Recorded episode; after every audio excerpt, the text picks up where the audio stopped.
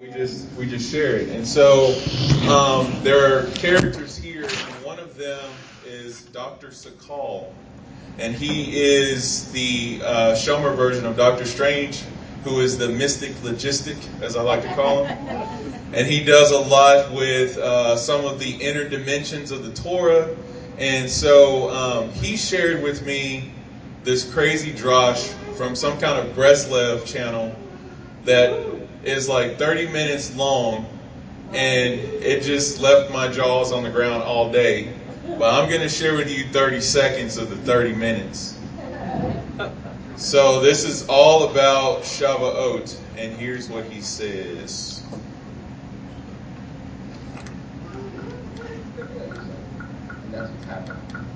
So we're going through this, this period of going through barley, eating barley, eating animal food, to finally eating wheat. So Shavuot is, is really it's something about it's it's something that it's not everybody's going to have the same Shavuot because the, according to the amount of effort that you put into the 49 days to purify yourself, one guy is just happy to have a cheesecake, another guy is saying, "Wow, look at this light that I got! I got the same light as Passover." So not everybody's going to have the same experience of Shavuot. One guy is going to say, "When is this holiday over?" Another guy is going to get a mocha. All right. Uh, he's going to get a new mocha, like a, a renewed spirituality, sense of connection to Hashem, a depth, so to speak, in the spirit realm, where you're able to absorb a little bit more, where you're able to study a little bit longer, where you're able to have a little bit more faith when you're going through a little bit more of a difficult struggle. Because as you grow in your faith and as you grow in your emunah with Hashem, which is the same thing, you get greater challenges. Your evil inclination part of you gets bigger. And so if you're not growing with your inclination, then that's going to be a challenge. So I was thinking about the Omer count that got us here. Because for this year, this was a completely different Omer count for me too. And I looked forward to counting the Omer every single night because I realized what the Omer was doing it was growing me against my evil inclination.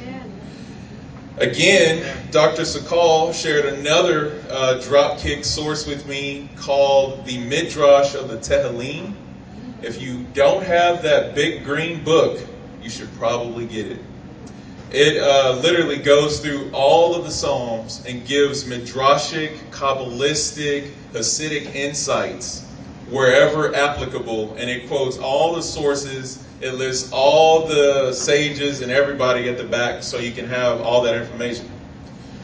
So it is from this source that I found out that the psalm that we recite every single night is Tehillim 67, and it is the psalm of the menorah or the shield of David. Because the menorah has seven branches, this psalm has seven verses. And we're counting the Omer for seven weeks. And so, along with calling this the shield of uh, the uh, the shield of David and the menorah, this said this is to remind us that when we're counting the Omer, we're bringing ourselves, our animal souls, which is our flesh and its desires, we're bringing it into captivity unto Hashem's divine service. Even more so, all that energy that is devoted with the flesh and its desires, that energy is now harnessed like a battery, so to speak, or like in biblical terms, like a horse and chariot, so that you can be empowered in your divine service. So imagine if all of your seeking and your desiring after the lust and the pride of life, if that just didn't exist anymore, and it was subjugated to the to the to the ruach hakodesh that Hashem has put into you. Imagine all the energy the enthusiasm that you would have when you change your desires, your will into His will. And that's what you get to do with the Omer. And so I was just thinking about all of that and how I get here tonight, and the first thing that comes up is something to the effect that we're all brothers and sisters. We should be looking out for one another. And then that gets crowned literally with the threefold blessings of Hashem so what else can you possibly talk about? Well, let's talk about the community being crowned with threefold blessings of Hashem. What does that look like? you probably can't see it if you're sitting more than six feet away. But I've been stuck on this picture for two weeks now. So. This is a insert because it used to be a book from the Midrash Get You Some. And um, it's now carried in a loving Ziploc bag because the, the Midrash fell apart and I just can't stop droshing. We buy used And we buy used. because he has Okay, a problem good with shit. three. So the thing is, is this is the camps. This is the brothers and sisters.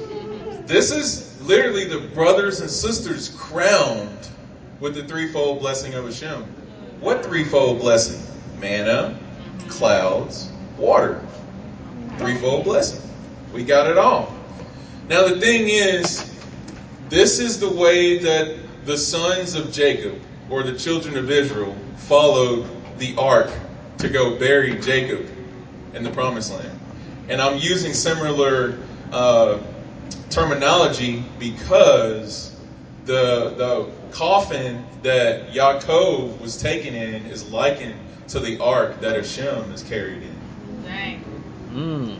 Hence why literally the children of Israel are surrounding the ark of Hashem, just like the children of Israel, like Jacob's children, the children of Israel, surrounded Jacob when he took when they took his body back to bury it in the promised land. Now, when you look at this picture, the Midrash goes all sorts of ways with all sorts of swerves, but it literally says the camps are arranged like the stones on the breastplate of the high priest. Yes. So literally, this is the breastplate of the high priest before Hashem. Because they had mantles of the color. Yes. And what flew over the camps? Flags, banners, colorful banners. Each tribe has a banner. The breastplate has colorful stones. Right, right. So, literally, when Hashem is looking down upon the children of Israel, he's looking down at the breastplate of living stones. And we know living stones are built up into a spiritual temple, right? The thing is, though, it's even deeper than that because the gematria for breastplate is the gematria for Mashiach. So literally, Hashem is looking down upon Mashiach when he's seeing his children, who are brothers and sisters, crowned with his blessings. Three, five, eight. Because, you know, Mashiach is his child who's a living stone, who's a chief cornerstone, crowned with his threefold blessing. All right, so that's enough of that. That was youth group last week. Right? So- You said it. when you're in this community, I want to give you the uh, the reference that I'm going to be basically uh, making circles around tonight. Will be 1 Corinthians chapter 12. Believe it or not, 1 Corinthians chapter 12 is talking about some blessings and a community that has different blessings that each of them are crowned with, and how they're all a part of one body, and that body being Mashiach. And we just learned that the children of Israel, this is the body of Mashiach because it's the breastplate, living stones. So the first thing I want to start with is a swerve Word. from the Or HaChaim Come on. Nice. because the thing is, is there's words around this breastplate, and it's those words are on all four sides, and it's called the Erev Rav. Ooh. And that means the people who came out of Egypt but who did not convert. So there's a, there's a lot of information in there that says, you know, you don't have to really convert to be kind of free from Egypt. Kind of free. You know, like you can get out of Egypt a little bit, you know, if even if you don't convert. Right? There are people who are not Jewish that have some freedom. You know, right? But they're they're not inside the camps. They're not inside the clouds. And the thing is, is I never even put that together. That Hashem, when He was given the Torah, He says the strangers that are dwelling with you. There's people outside the clouds. But what did the clouds protect the children of Israel from? Scorpions. Snakes, scorpions, wild beasts. Namely, temperatures, Because inside the cloud, it was wonderful. It was nice. The ground was literally raising and lowering like it needed to be. If you're outside the cloud, none of that's happening. You get to see it because there's a giant cube in front of you just going, and you see stuff getting thrown out the way, The original and you're just like, oh man, wow, wow, this is this is great. Ooh, give me my coat, you know, because they're traveling through the wilderness. It's hot in the day and cold at night. Right. So why do I bring that up? Because Covenant. Sorry. Why? I went to the wrong source first. Can you believe it? I could. Shemot from the Kehot Humash. I got a little side note was that when you're in the desert, it's so hot during the day that when it gets cold, when it gets cold at night, it, that you actually go into shock because it's more than a 30 degree uh, the temperature change. It's colder in the desert than any other place you've ever been. Wow. So you in shock of the miracle Yeah, and you in you'll shock literally, of you'll the literally start shaking. Wow. That's a whole new meaning to tremble before Hashem with fear. All right. Because, you know, Hashem is moving because that's the cloud. You know, Hashem's the cloud. So that's Right, the breastplate. Okay. So Shemot 19.5 from the Kehot Humash says this in the interpolated writing section because it breaks it down. It puts basically uh, Rashi commentary and a little bit of commentary from the Rebbe intermingled with the actual verse. So the words that are in bold on this page are actually the words of the Torah, and then the words that are not in bold are actually commentary. So this is what it says when you put all that together. 19.5, Shemot. So now, you will enter into permanent relationship with me, provided. Oh. So there's a condition on the permanence Yeah. of the relationship. Yeah. So he says, provided you are willing. Okay? Now I say Oh. much. You're willing to bind yourselves to me in two ways. So there's two ways that you have to be willing to bind yourselves to be in a permanent relationship with Hashem. Which means that you have to permanently bind yourself. You have to permanently be willing to, like in every, like in other words, in every single day, you have to come before Hashem with a renewed heart and renewed mind. Every single day, you have to make yourself a living sacrifice. Oh my goodness, that's Romans 12:1. Like I've heard that before. Man, I urge you by the mercies of Hashem, my brothers, Come on. to Come on. present yourselves as living sacrifices before Hashem. Mm. This a reasonable, yeah, There right? you go. Come on. hmm Now, two ways. It says the first way, vigilantly heed my voice, the voice of Hashem. Every word of Torah, every letter of Torah is the voice of Hashem because it was uttered from his mouth.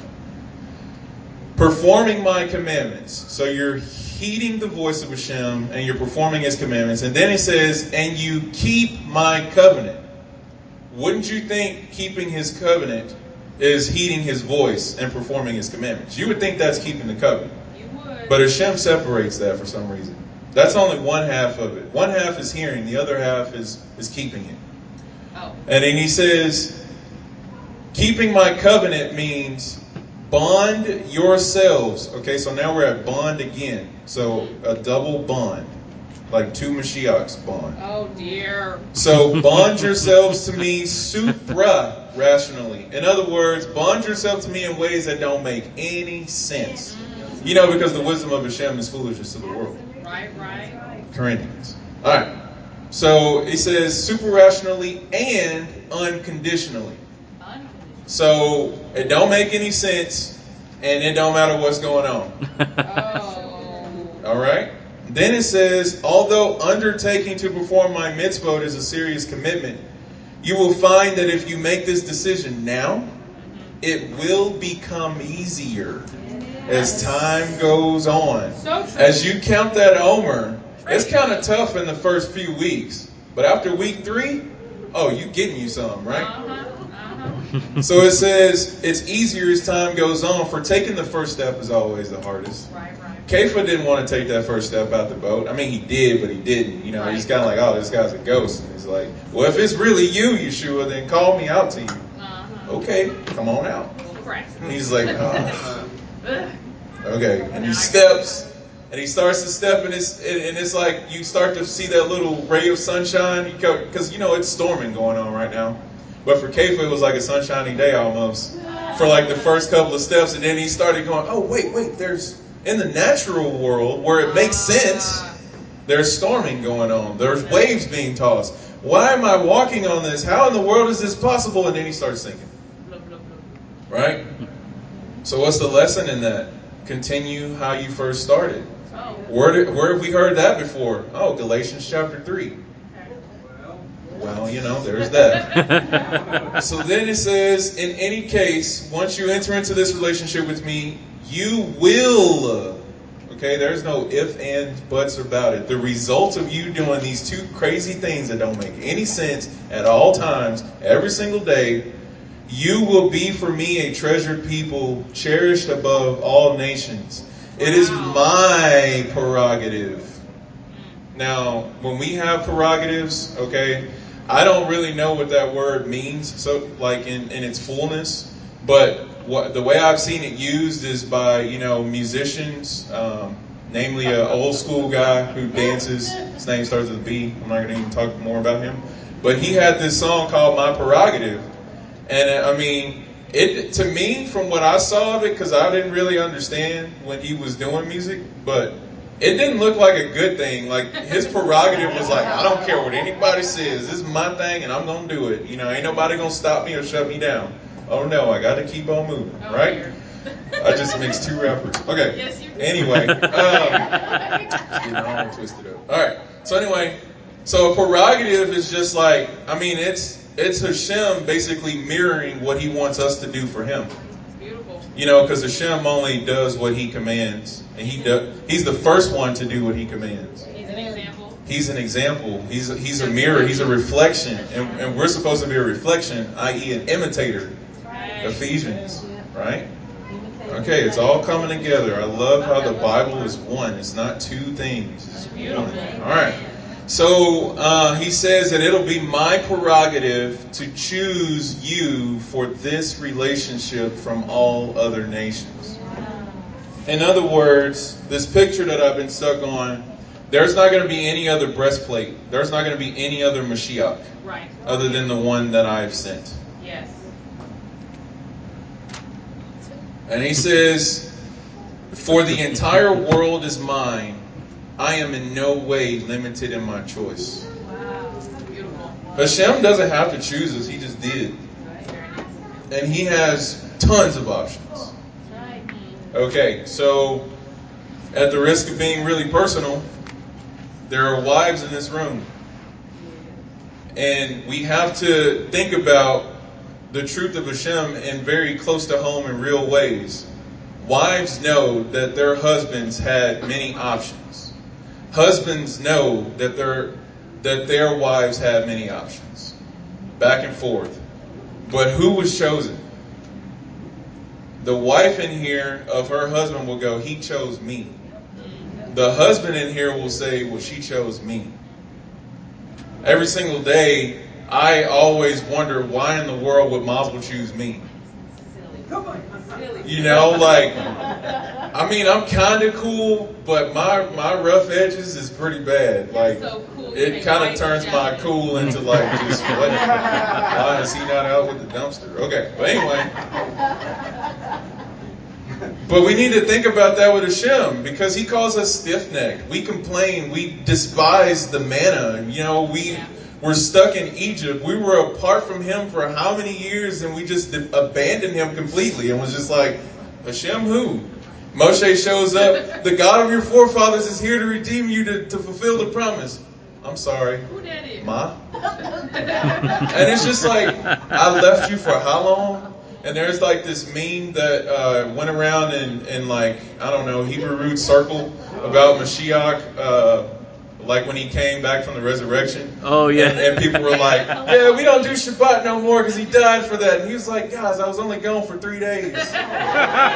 That was like him. He's going. He's like, "Hey, Shabbat Shalom," and they're like, "Yeah, since you're gone, we moved away from that whole Jewish thing." Yeah, right, right. Yeah, Like three like- days. Yeah, Sunday. Seriously. So anyway, this choice that Hashem has made to, to make us into an adornment that he would feel free to put on his chest. Because, you know, the Cohen that we read about in, in Vayikra and Shemot and, and all the Torah is really just a reflection. It's a, a dim reflection of the true Cohen who is Hashem. And if you need to wonder, oh, well, how in the world can we say Hashem's a Cohen? Well, because the Midrash Rabbah for Bamidbar, during the section where Miriam is afflicted with leprosy, how in the world does she get leprosy? Because a Cohen, like from the Torah, cannot pronounce anyone from their family leprous. The only people at the tent of meeting was Moshe and Aharon. Those are the only two people that are pretty close to the title of being a Cohen. And it says, I myself, Hashem, I pronounce her leprous, and I will also pronounce her healed of that leprosy. So there's that. So, okay, so my other swerve, because I always wondered Swerve. about, um, is First Peter 2 9 talks about we're a royal priesthood and a holy nation, we're a peculiar people.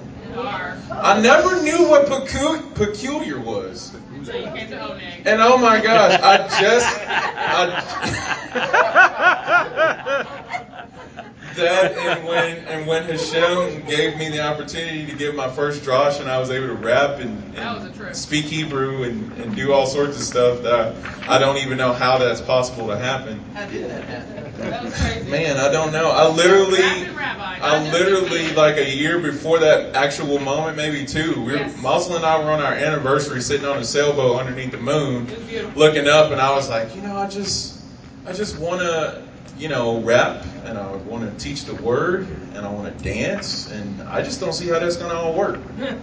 And Shem's like, wait till you convert and get inside the breastplate and get crowned. I'm gonna show you what that looks like. Get inside the cloud where it's all nice and pretty in there. I'm gonna show you. It don't make any sense, but it's my prerogative, which don't make any sense, but I'm gonna do it. The word I learned yesterday by droshing with a couple of other Avengers.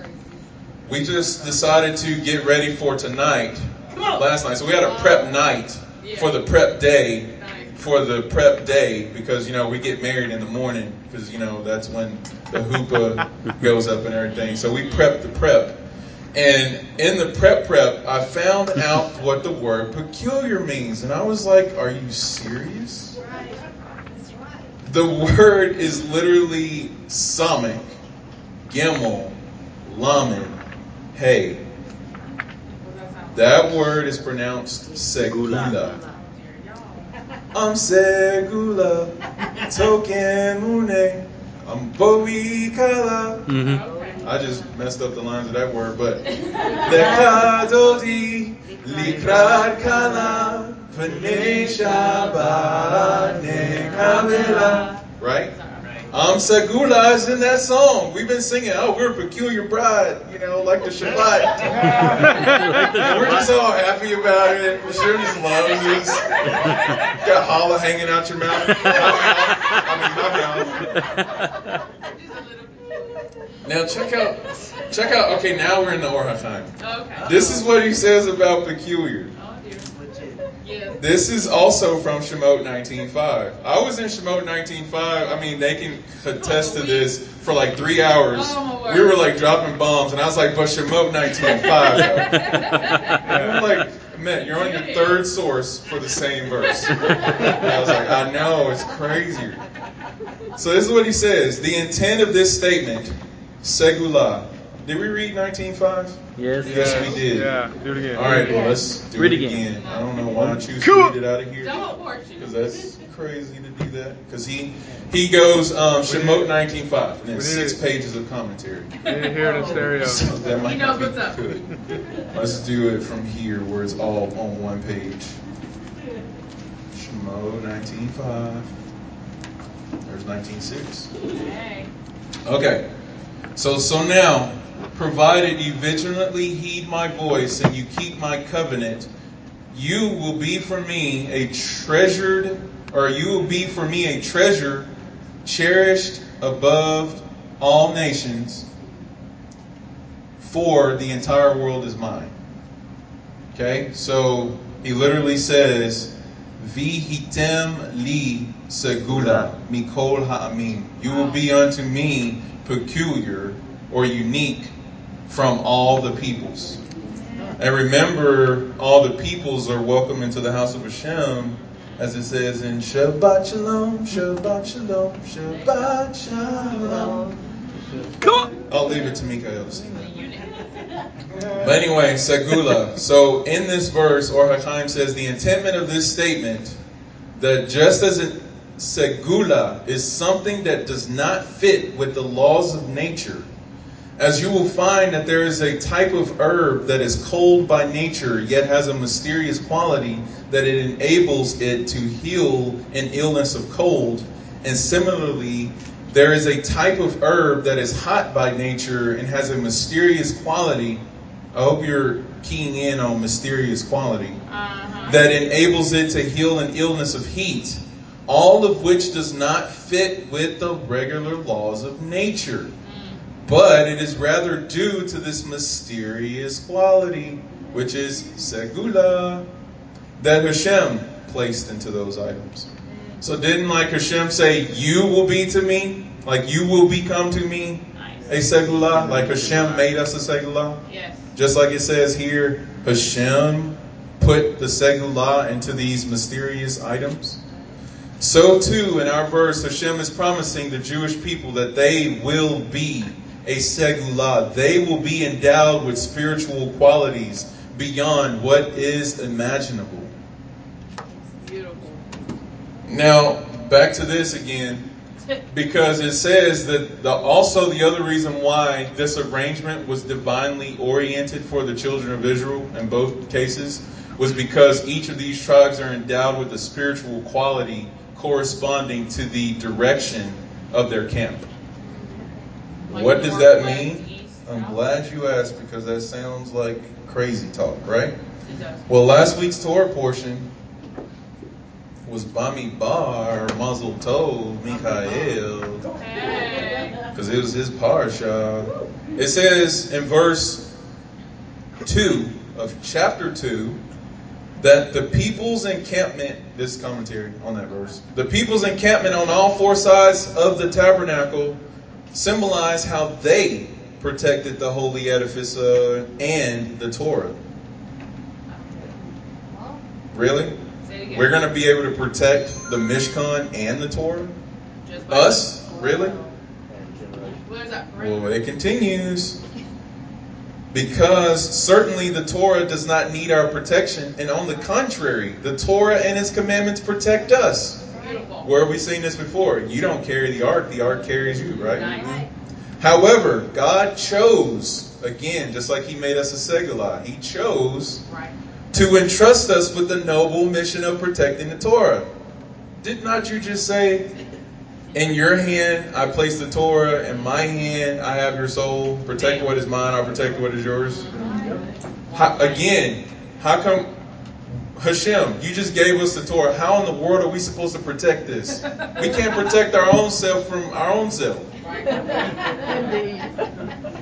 Maybe because there is a segula at play here. Nice. Similarly, we must guard our personal inner sanctuary within our hearts. Now, here's the four sides. So it's north, south, east, and west, right? We know our directions, right? Because we're supposed to be praying towards the east, towards Jerusalem. You know, so all that. So that's because on the north side, there is cold spiritual indifference. So there's something about Dan, Asher, and Naphtali that has that they bring the fire. And I don't really know. I don't even have to talk about that. But let's just say people who just feel that sense of urge and that fire for Hashem that just burns inside of them without ceasing. Right. I'm not going to try to put this on you, but it's probably something to do with one of those three tribes that you're probably a part of, or maybe that's the gate of the city you might go through, because you know that fire that Hashem puts inside of you is to protect from the cold north, because we're supposed to protect the Torah, right? Yes. Now on the north there's cold, so it takes people of fire to, to fight against the cold, Okay. right? And so then on the south, the south side, yeah, yeah. okay, there's hot, lustful passion. Okay? So, how in the world are you supposed to protect from lustful passions? So, there's something about Gad, Shimeon, and Ruvain that have this sense of, you know, like Job says, I've made a covenant with my eyes. I ain't gonna, I ain't gonna even get twisted all up in the lust game. You know, I'm gonna school the lust game with some integrity and some morality and some sanctity, some kedusha, if you will. Right? That's on the south. And then on the east side, self gratification. The homage that we should have got rid of back in Pesach. But for some reason, just in case you didn't get it out in Pesach, and it still travels with you because you know you never got all the homage out. Uh-oh. But when you count the Omer, you keep you keep working at it, and then after Shabbat, Hashem is like, I'm gonna give you the download to continue to slay that because the Torah is a sword, and it's gonna slay all that. And you're just gonna keep cleaning until Rosh Hashanah, and then he's just gonna show up and make you new again with the resurrection, and then he's gonna seal it ten days later with Yom Kippur, and then you're just gonna party it up as at Sukkot. Come on. That is intense. But like the camps. Uh, so, in case you got a problem with that and you need a little assistance, Yehuda, Yissachar, and Zebulun are on the east side. Who's from Yehuda? Mashiach ben David, the reigning king, the one who's going to shut it down. All right? And do we need to really go Midrash Rabbah Bereshit about the king who comes humbly riding on a donkey, talking uh, about Judah, how he's going to be the ruler over the tribes, he's going to rule with humility? Bring it. That's the gratification side they're protecting against with humility. How do you fight against arrogance? You humble yourself or just kill yourself and let Hashem resurrect you because Mashiach ben David resurrected Mashiach ben Yosef because, oh. You know, Talmud talks about that, you know, before creation, before, you know, it was given that when Mashiach is manifested, you know, Mashiach will die as Mashiach ben Yosef. Right. You know, and Mashiach ben David will look upon the slain Mashiach ben Yosef, and he says, "You know what, Hashem? I desire to have life because I don't want Mashiach ben Yosef to continue on dead. I want to be able to have him to live." And and namely, we're going to be one anyway. So why don't we just go ahead and merge that idea together? So Mashiach ben David is the resurrector. Beautiful. You know, he even resurrected himself. How quick. I mean, that's blue screen. I'm not even going to talk more about it. That's crazy. All right. The west side, Hey. With where the gangsters are chilling, is dark despair. Now, I know I was not on this tribe side mm-hmm. because this is Ephraim, this is Manasseh, and Benjamin. Who was a man acquainted with grief? Mashiach ben Yosef. He bore our, our sicknesses, our illnesses. He took upon our pain. Thank you, Michelle. He was mocked, and he didn't mock back. He was reviled. If that ain't despair, I don't know what is. He was abandoned in the garden while he was talking to his himself, and his Talmudim left him, and then he got crucified. He got punched while he was on his way to be crucified. That's Mashiach ben Yosef who descends from Ephraim. Mhm. He's on the west side to fight against despair. He did that for us. What what better? Yeah, like he took despair on himself so that we don't got to deal with it. Yes, thank you, Michelle. Yes. And if we do deal with it, just because you know to think, oh, he took it, so great, I don't have to do it. How many of us know that that don't work? Right, right. Mm-hmm. Hashem did it all. I don't have to do anything. We just gonna cruise this thing out to the Holy Land. Oh, that that don't work. Because you forget about Shabbat, you forget about kashrut, you forget about praying every day, you forget about making yourself a living sacrifice, right? cruise, you lose control. But if you experience what he experienced, because Romans also brings in that how can we share in his glory if we don't share in his suffering? Oh dear. Oh dear. Yep. That's the West Side. Those are gangsters. I'm gonna let them. I'm gonna let them hold that down because I spent too much of my life in despair. My parasha is literally Vayeshev, where Yosef is thrown into the pit and having to deal with snakes and scorpions. So uh, yeah, I've been there, and that ain't my favorite. I'll just I'll just be on fire for Hashem and take out the spiritual indifference. You indifference. got out the pit. So you know. Anyway, so that's the tribes and how they're on their sides and everything. So why am I talking about that? Because I'm saying we're all people, we're all brothers and sisters here, we're crowned, and we have all these gifts, these spiritual powers, we're this peculiar people. Well, if you look, right after what Zaki and Yosef just dropped on us, the next chapter of Parashat Nasho, Naso is Bamidbar chapter 7. So if you'll go to Bamidbar chapter 7. Why is this parasha called Naso? Why? Because Naso has to do with Nisim or Nasim, which is princes. Oh, sorry. Okay. Nasim, Nisim, princes. Now, we see just in the first couple of verses that the princes see that the Mishkan is established. This is Bamidbar chapter 7, Verse what? verse 1. Oh. Now, I ain't going to read all these verses because, you know, this is like the part of the Torah that people normally say, you know, oh man, I fell asleep on that part. What happened? That's so sad. But I'm not going to read it because of that fact. I'm going to read it because this part, I'm going to overview it because this part is so rich that I'm just going to be able to barely get through the overview and take us into Corinthians. Oh, so look down those verses real quick. What you need to notice is that there are 12 people, and 12 people represent 12 tribes. The prince represents the whole entire tribe. Okay. What prince represents us? The tribe of Hashem. Mashiach. Sar Shalom. You know, because remember, Rabbi just dropped on us that we're the tribe of Hashem. Is So we have to have a prince. Is he Prince of Judah? Or no? Is that Mashiach, yes, he's prince of it all. Oh, well, I mean, Yo- Yo- Joseph and Yehuda. Yosef and Yehuda. show off. All right. So yeah, get you some. But what you need to notice, these are representatives. They're bringing the same things on different days, the same way, the same style.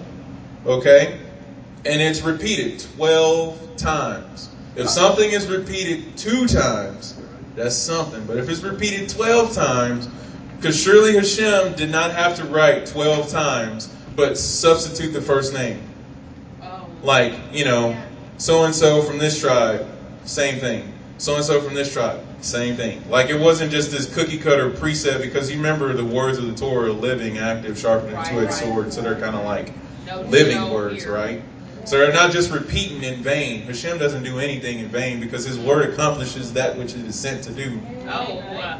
right Oh. so here's the deal. So these these these these nasim represent everyone, and let's go to the Kehot Humash and break it down. After the verses, he says, "I don't even know what time it is. What are we doing?" You got 45 minutes left. All right. So, I'm going to look all the way down in verse 17 in the Kehot Humash, and here's how they break it down. So, in the interpolated section, they said, In these offerings, the princes wish to express great historic significance of the giving of the Torah. Okay. Today that we're celebrating is expressing great historical significance of Yes, the giving of the Torah. Because it's Law Day, we're celebrating, right? Uh-huh. And it says, and its effect on nature of humanity's relationship with God. So because Hashem gave us the Torah, our nature was affected in some kind of way. I don't know, maybe like new heart, new spirit type, new creation type Just maybe. effect. Then it says that um, the nature of this relationship with God as achieved through the sacrifices that would be offered in the tabernacle. So if you think about all of these sacrifices that the 12 princes are bringing, they're bringing reference back to the giving of the Torah, and then they're talking about how my life has been affected by that. Namely, because my life has been affected, my whole tribe has been affected. Because Mashiach has been resurrected, we will be resurrected. Thank you, Hashem. You know, I mean, that's powerful stuff. And I mean, and if that isn't enough, we're sealed to the day of redemption with the resurrection power exerted in us. So it's going to get us there, kind of like the Omer gets us to Shavuot. All right, so it says the silver bowl, okay, because that's part of the offering, alluded to Adam. The numerical value of the words for silver bowl is 930, the number of Adam's life, the number of the years of his life. And the silver basin alluded to Noah. The numerical value of the words for one silver basin is 520. 500 alludes to the age at which Noah began to have children. 20 alludes to the 20 years the decree regarding the flood preceded his time. Okay, so this is kind of like a mercy thing because Hashem took 20 years to ultimately fulfill what he said he was going to do. But he relented that long because he could have just done it in an instant. Because you know, when Hashem speaks, things happen. Kind of like when he said, let there be light, and psh, was light happened. The weight of the basin is 70 shekels. It alluded to the 70 nations. The spoon alluded to the Torah. Where have we heard that before? The Torah is a spoon. Hmm. and it says, which was given by God's hand, since the Hebrew word for spoon is the same as that for the word hand. It's the word kaf. And they say you can literally remember the letter cough because you cover your mouth when you cough. You make a cough with your hand. Beautiful. Okay? Then it says the weight of the ladle that came with this basin is 10 shekels, alluded to the 10 commandments. The incense alluded to the 613 mitzvot of the Torah. The numerical value of the word for incense, ketoret, is 613. When the dalet is substituted for the kuf. Because there's a system where all the Hebrew letters can be split in half with 11 and 11, and they have corresponding letters. So it's like a mirror reflection thing. So when you do the word ketoret and look at a reflection of the incense, you get the word 613. So it says the young bull alluded to Abraham who fed the three malachim with three young bulls. The ram alluded to Yitzhak. Surprise. For Abraham offered up a ram instead of Yitzhak. And what they should have said, but this ram counted as Yitzhak, and the word for ram that was substituted for Yitzhak is the permutation of the word for my God, which is oh, Elohim. Okay? Okay. That's what it should have said. That's what I said. Okay, so then the next one said the lamb alluded to Yaakov who separated his sheep. What did Hashem do? Separated his sheep mm-hmm. Don't know if I from the goats. Oh. Right? So then the 70 nations are all descended from Noah, but they're all different. The Torah is one entity, but it comprises 10 commandments, 613 commandments. The, because the 613 are actually 10. I mean, so it should be no it should be no stretch for us to think how the many of us are one body. Right, Because even the Torah itself is a manifestation of that. right. And Yeshua is a manifestation of that, which is a manifestation of Hashem. Right. So then it says the patriarchs were each unique, yet the patriarchs, or yet they are the patriarchs of the entire Jewish people. Right. Yaakov's son all participated in selling Yosef, but they did not all hate him equally. Right. But they all hated him. The root was hatred, right? Yeah. But it was different. but he still got sold. Uh-huh. So there's that. Moshe and Aharon brought both peace between Hashem and Israel, but they did so differently. The Jewish people are one people, and the Torah is one entity, but they both divide into specific subdivisions. Since each prince had a unique allegorical intention in his mind, you know, because Hashem accredits what you intend as, as, as if it's done. Beautiful. Right? Like. So they're doing the same offering They're giving it the same way, but they all have a different intent. And it says, specific to the spiritual nature of his tribe, each of their offerings is given in full detail. Now, let's go to Corinthians 12. We're going to start in verse 1 because it's always good to start in verse 1. It says, Now about the spiritual gift. I'm reading from the Amplified Version, and this is what the Amplified Version just amplified. The spiritual gift, the special endowments of supernatural energy. Seriously? Segula. Say it again. The spiritual gifts are a segula, a unique, special spiritual endowment. Don't make. So Shaul's like, let's talk about these things. Because you know, the children of Israel who you study because you read the Torah every Shabbat and you study the Torah portion during the week, That's you just right. read about the tribes arranged according to their spiritual giftings you're still Jewish. or energies. So there's there's your whole thing about Shaul not teaching Torah. How about how about this? So then it says, Brethren, I do not want you to be misinformed. Ignorant. Okay? So what you're what you're studying and what you're learning, don't get it twisted. You now or you know that when you were heathen, Pagans.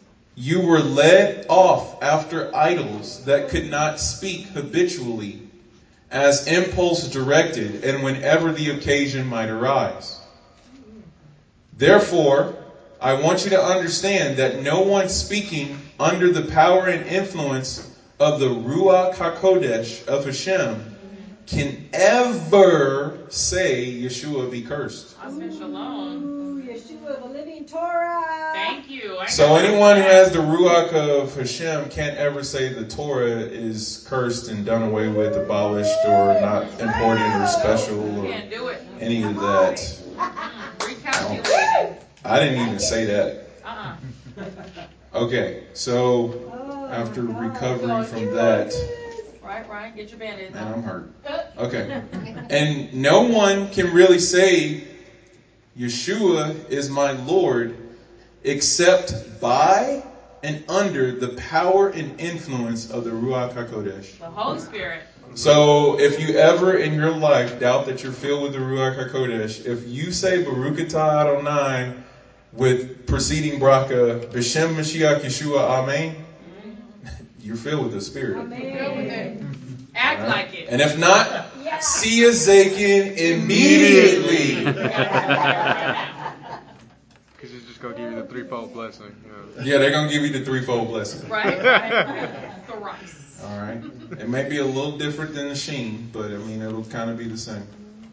All right. So it says um, under this impulse, verse four. Here's where we're, here's where it gets to the business. Okay. Now there are distinctive varieties and distributions of endowments, gifts, extraordinary powers, distinguishing certain believers due to the power of divine grace operating in their souls by the Ruach HaKodesh.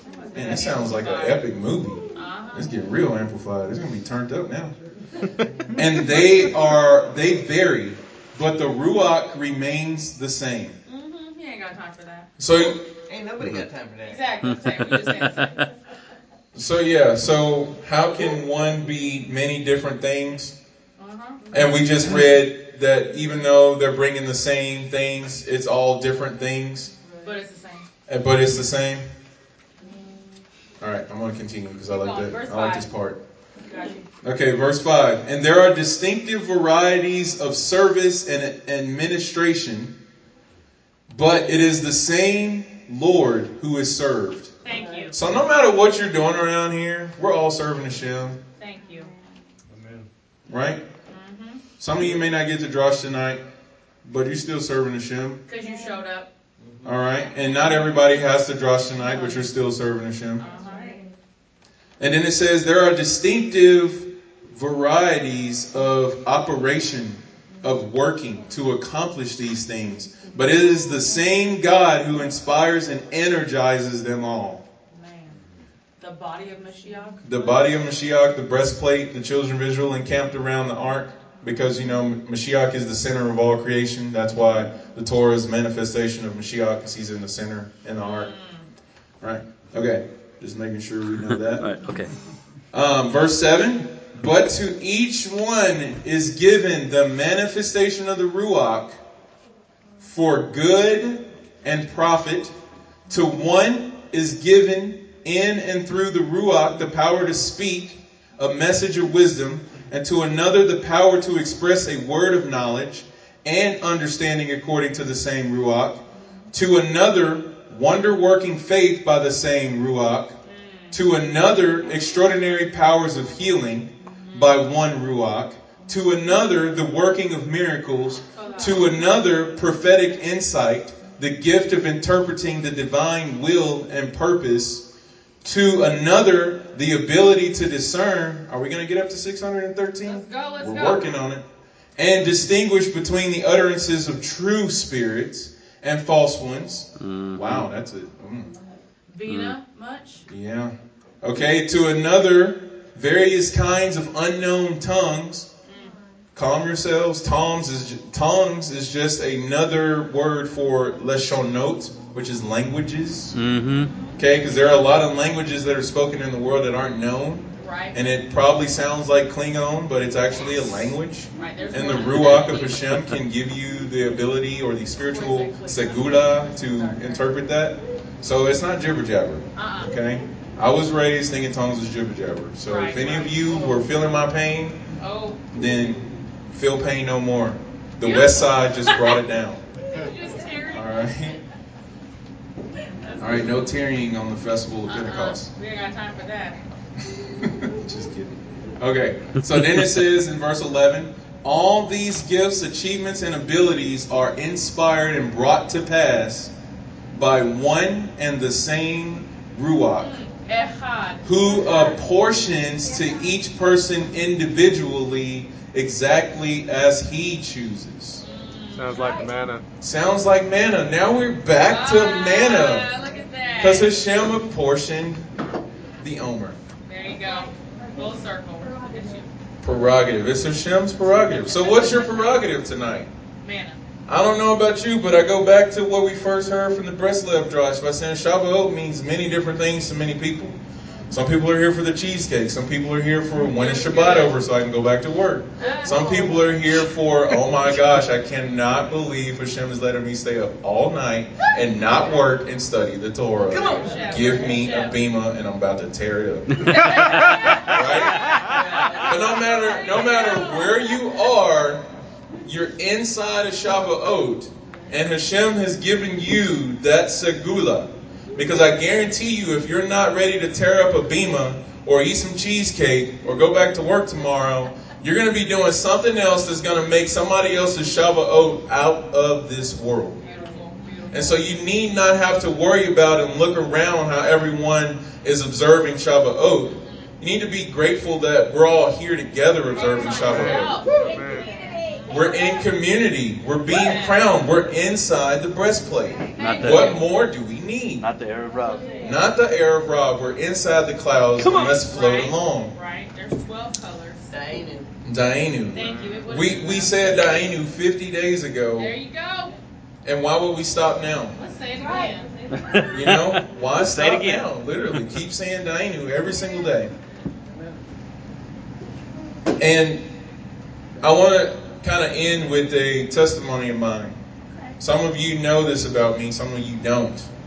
But before I was Rabbi's Talmud, standing up on the worship platform with the Hey Double Lamed putting praise on it, uh-uh. chuckling at the bema with Mikael, troping his parasha like a boss, Yeah, that was good. leading the youth of Sar Shalom into the living Torah of Mashiach. By the grace of Hashem.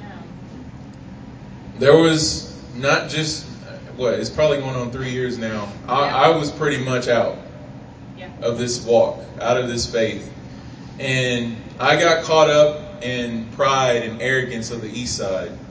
Again, I belong on the North. I don't belong on the East Side, and I tried to do East Side stuff, and it failed miserably. But I was looking around at Sar Shalom, and I was seeing What a messy group of people.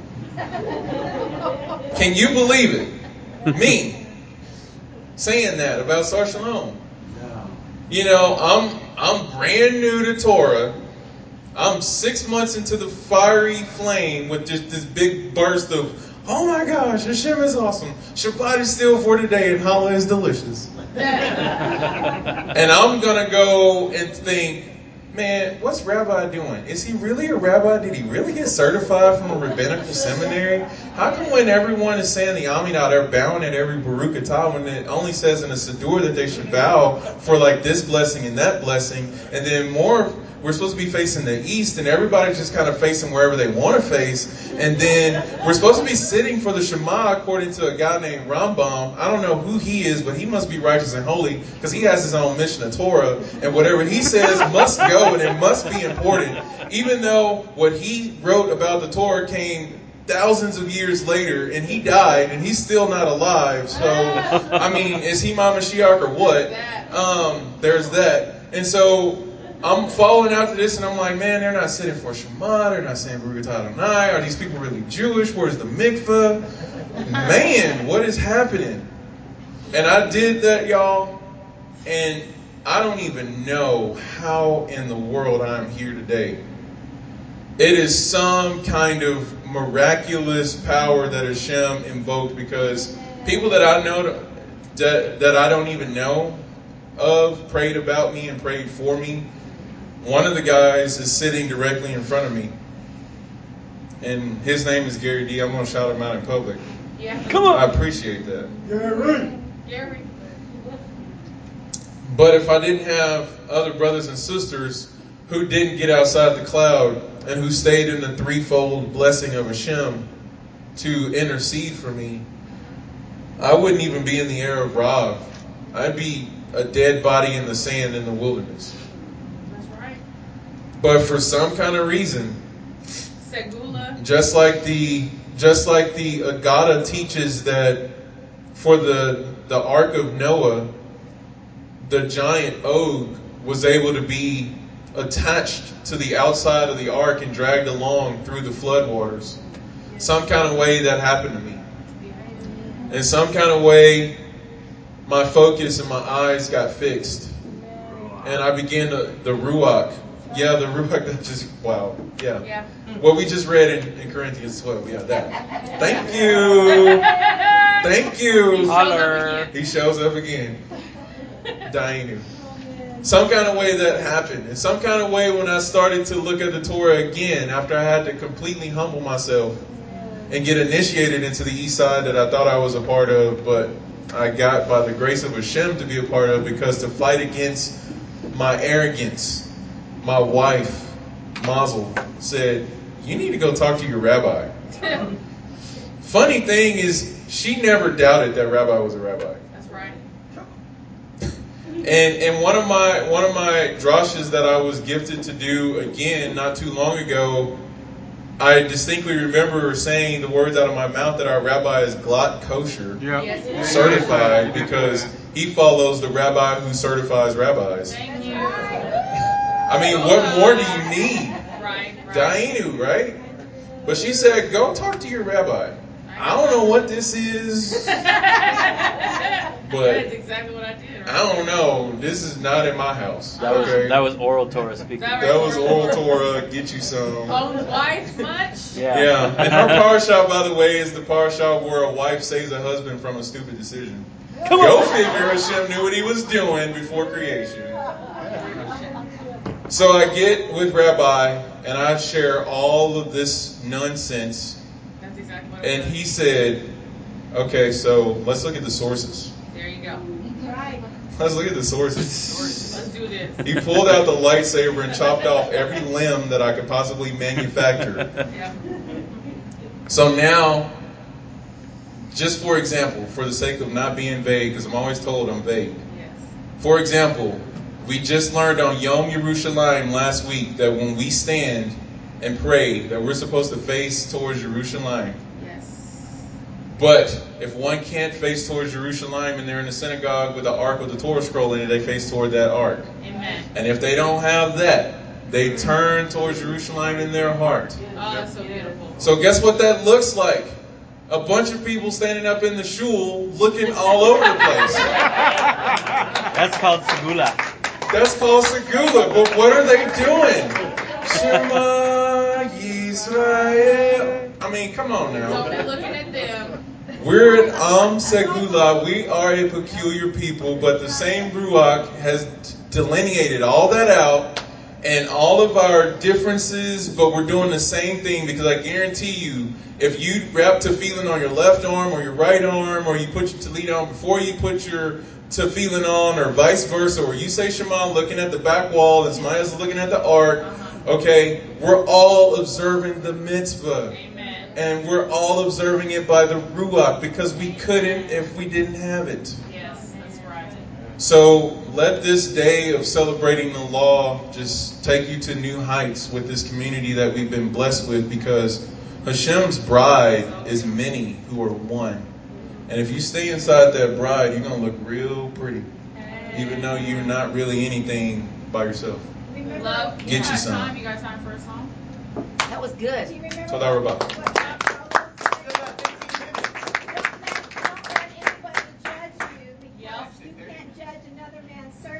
Don't let anybody judge you because you can't judge another man's servants. Don't let any man judge you because you can't judge another man's servant. That's true. Do you have music on your phone? That that's powerful. Can't do that thing you did. What thing? I don't know. Three songs. Tell you on three songs. You got 30 minutes. 30 minutes. She knew. Just do it for her. what song? I don't know. What do you have on She's talking phone? about the, the rap you did, Yeah. Uh, Havdalah. You like, Oh, you did not say Benishma. Mikael's still here. Well, I'll only do it. I'll only do it if the other part of this bride will come up here and do it with me because I don't do things by myself because I look a mess. This bride would like to hear all y'all for real. Whoa. Oh. Yeah. Yeah. Damn. Bride just threw it down. I just heard that. I, I did say I, I prayed that we would uh, dance. Yeah, she did. Man, why did I open my prophetic I got the mouth? whole CD out memorized. Let's do it every day. Every day. But Mikael, will you come up here and do an acoustic version? Like we can just clap and sing along together, and I can rap and you sing. We can all dance, and then we'll finish with Aliyah for real. Let's. We can do it a cappella. Everybody knows the beat. Except that you're forgetting that the chazzan keeps the guitar here. Oh! Now, okay, Hashem is so funny. Because what did we just talk about? The, the bride is all the many who are one. Okay, we got the song right here. We got the instrument right there, and, and then we're gonna throw some rap on it for some reason. Okay, Hashem just literally just did that. A threefold blessing for you. Oh my gosh. It's like Hashem is like legit or something. I don't know. Yeah, the Sefer Legitimus. Yes. Go back, I just want me to because I missed somebody. Okay. We were talking about the Melissa, said Dan Naphtali, which is the third tribe. Um, Dan, Naphtali, and Asher. Bavakashah. Okay. I'm Share. Load up Aliyah for real here.